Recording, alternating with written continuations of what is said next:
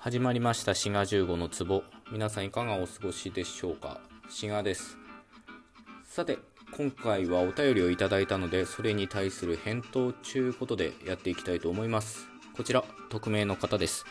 最近知ってファンになりました。そして岡山出身が同じで嬉しいです。質問です。私は遠い昔大学の授業で習ったウイロウリが最近になって面白く興味が湧いてきていましてその中にあるサタラナ下影差し音について教えていただけませんか？ということです。はいありがとうございます。こちら同郷の方っていうことでね。でウイロウリ。ちょっとね僕自身不勉強だもんで知らなかったんですが調べてみるとなかなか面白かったですね。で、これご存知ない方に向けて言っておくとですね、ウイロウリっていうのは、まあ、歌舞伎の、歌舞伎18番の一つということで、えー、1718年、これは享保3年にあたるようですけど、に、まあ、初演されたものということのようです。で、僕は全然その歌舞伎とかね、そういうのは疎いんですが、まあ、今日ではその、ウイロウリっていうと、なんだ、その、アナウンサーとか声優、俳優の方が研修で暗唱したり、で、発声練習とか、あるいは滑舌の向上っていうんですか、そういうのに使われているそうです。でね、その内容とか歴史的な背景とかはちょっと今回は触れずにですね、えー、該当の箇所だけフォーカスしていきたいと思います。で、質問の中にあったのはですね、えー、っと、サタラナシタと、えー、影差し音というとこなんですが、まあ、もうちょっと前後があってですね、あわや喉、サタラナシタに影差し音、浜の2つは唇の教授、ということのようです。まあこれ読み方は複数あるみたいですが、まあこれ音だけ聞いてもなんかピンとこないと思うので、そのテキストの方概要欄に貼っつけておこうと思います。で、これは何を言ってるかというと、言語学の一分野であるその言語を研究する音声学について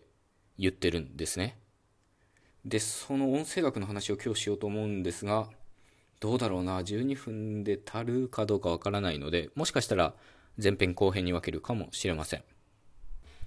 では、このウイロウリに入る前に、音声学っていうのがどういうもんかっていうのをね、ちょっとお話ししようと思います。で、音声学ではですね、基本的に子音と母音っていう風に分けて考えるんですよね。まあ、子音と母音って皆さん聞いたことあると思いますし、なんとなくイメージがついているとは思います。まあ、母音っていうのはあいうえおに当たるもので、子音っていうのは、なんだ、そのアルファベットだと K とか S とかなんだとかで書くものだっていうイメージはあると思うんですけど、これはね、まあ、子音っていうのはどう定義されるかというと、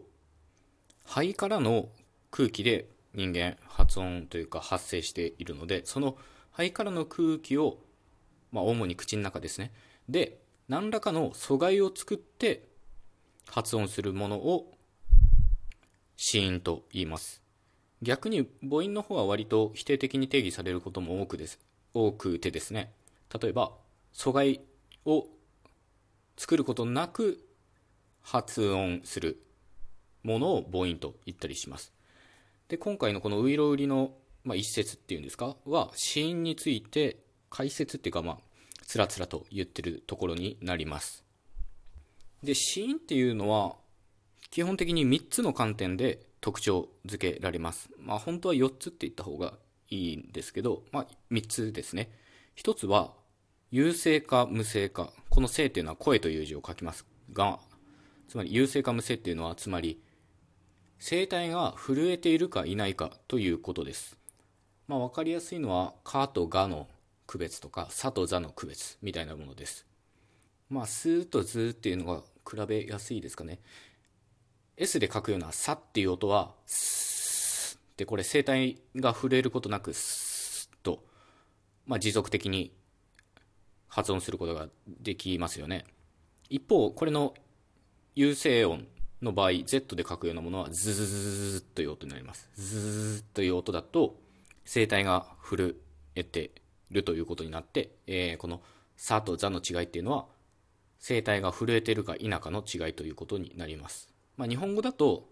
まあ、静音と濁音の違いみたいに考えても大まかいいとは思うんですが、まあ、はとばはちょっと別なんですけどね。まあ、かとがとか、さとざとか、たとだっていうのは、これは無声音と有声音の違いということになります。なので、えー、子音を特徴づける、まず一つ目の観点は、有声音か無声音かということになります。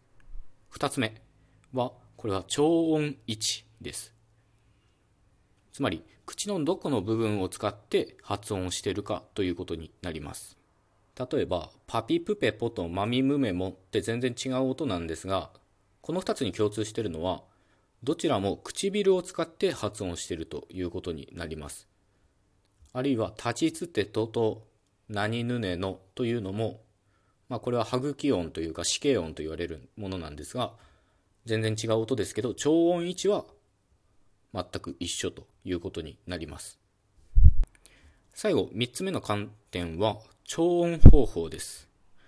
で、これはどうしようかな。いちいち全部言ってると、まあ、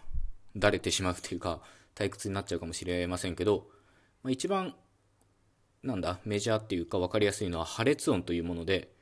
一度口の中というか、まあ、どっかしらで閉鎖を作ってそれを爆発させるような発音の仕方です。パピプペポとかカキクケコ。これが日本語だと破裂音にあたります。で、今のは全部無声音でしたけど、有声音だったら、まあ、バビブベボ、ガギグゲゴ。これは優勢の、えー、っと、なんだ、破裂音ということになります。あとは、先ほど言ったサとザっていうのは、まあ、摩擦音と言われるもので、完全な閉鎖を作らずに、さーっと空気が抜けていくような、摩擦が起こるようなものを摩擦音と言います。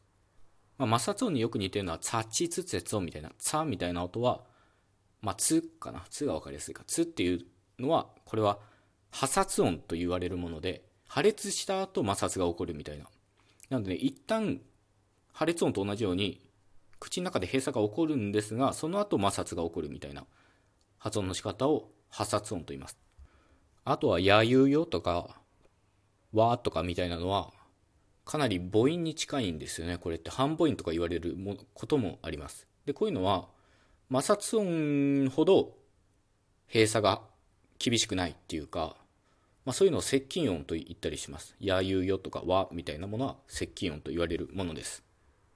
あ、これ 絶対時間足んないですね。えっと、すいません。ちょっと前編の方は音声学の基礎知識っていうことでご勘弁ください。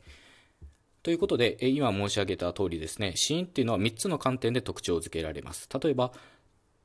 パピプペポの P っていう音をどういうふうに言うかというと、これは無声、両心破裂音というふうに言います。まあ、無声はまあ、声帯が震えないので無声。で、両心っていうのは両方の唇と書いて両心です。で、これは、え超音位置を表します。で、破裂音なので破裂音と。まあ、パピプペポはそういうことです。で、立ちつてとっていうのは、これは無声、死刑、破裂音ということになります。まあ、これは超音位置が歯茎なので死刑音と言われるということですね。まあ、他にもいっぱいね、超音位置と超音方法とあるんですけど、まあ、大まかにちょっとこういうことになってます。でね、最初の方ちょろっと言ったんですけど、本当は4つの観点があると言いました。で、それはね、最後のはね、微音かどうかっていうことなんですね。微音っていうのは鼻の音と書いて微音です。つまり、まみむめもとか何ぬねのっていうのは、これはね、肺からの空気が鼻の方に抜けてる音で、これは微音と言われるものです。ということで、えー、もう一回まとめときますね。えー、子音っていうのは、有声か無声か、超音位置がどこか、そしてどういう超音方法で発音してるか、この3つで、あるいはもう一つ足してですね、えー、っと、肺からの空気が鼻に抜けるかどうかっていう、まあ、3つないし、4つの観点で特徴付けられるということです。これが、まあ、今、現代言語学においてですね、まあ、共通認識となっている考え方です。で、この芯に限らずですけど、母音の方もそうですけど、こういう発音についてもっと詳しく勉強したいっていう方がいらっしゃったら、ぜひね、国際音声記号、通称 IPA と言われるものですが、これをぜひ勉強してください。これは国際的に決められた発音の記号なんですけど、これが分かれば世界中どんな言語でも理論上は発音できることになっています。で、今言ったようにその超音方法と超音位置で子音の方は表になってて、で、左側が無声音、右側が有声音っていう風に綺麗に表になってるんですよね。で、例えばね、英語のその辞典とかで発音記号を書いてたりしますよね。で、ああいうのがずらっと並んでるんですよ。でね、その記号を押したら発音してくれるっていうサイトがあるので、その URL を貼っつけとくので、興味がある方、ちょっと勉強してみてください。